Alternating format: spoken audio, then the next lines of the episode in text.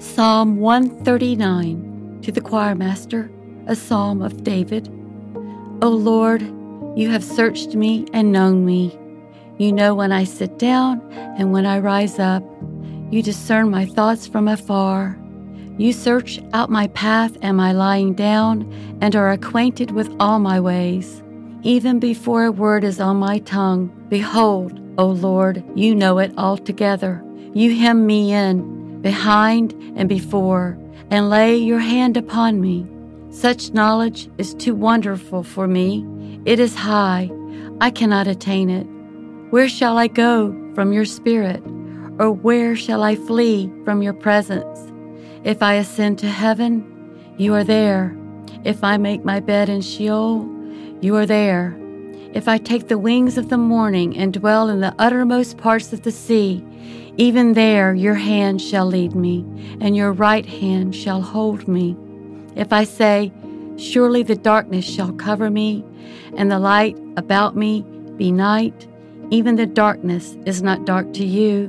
The night is bright as the day, for darkness is as light with you. For you formed my inward parts, you knitted me together in my mother's womb. I praise you, for I am fearfully and wonderfully made. Wonderful are your works. My soul knows it very well. My frame was not hidden from you when I was being made in secret, intricately woven in the depths of the earth. Your eyes saw my unformed substance. In your book were written, every one of them, the days that were formed for me, when as yet there were none of them. How precious to me are your thoughts, O God! How vast is the sum of them! If I would count them, they are more than the sand. I awake, and I am still with you. Oh, that you would slay the wicked, O God! O men of blood, depart from me. They speak against you with malicious intent. Your enemies take your name in vain. Do I not hate those who hate you, O Lord? And do I not loathe those who rise up against you? I hate them with complete hatred. I count them my enemies.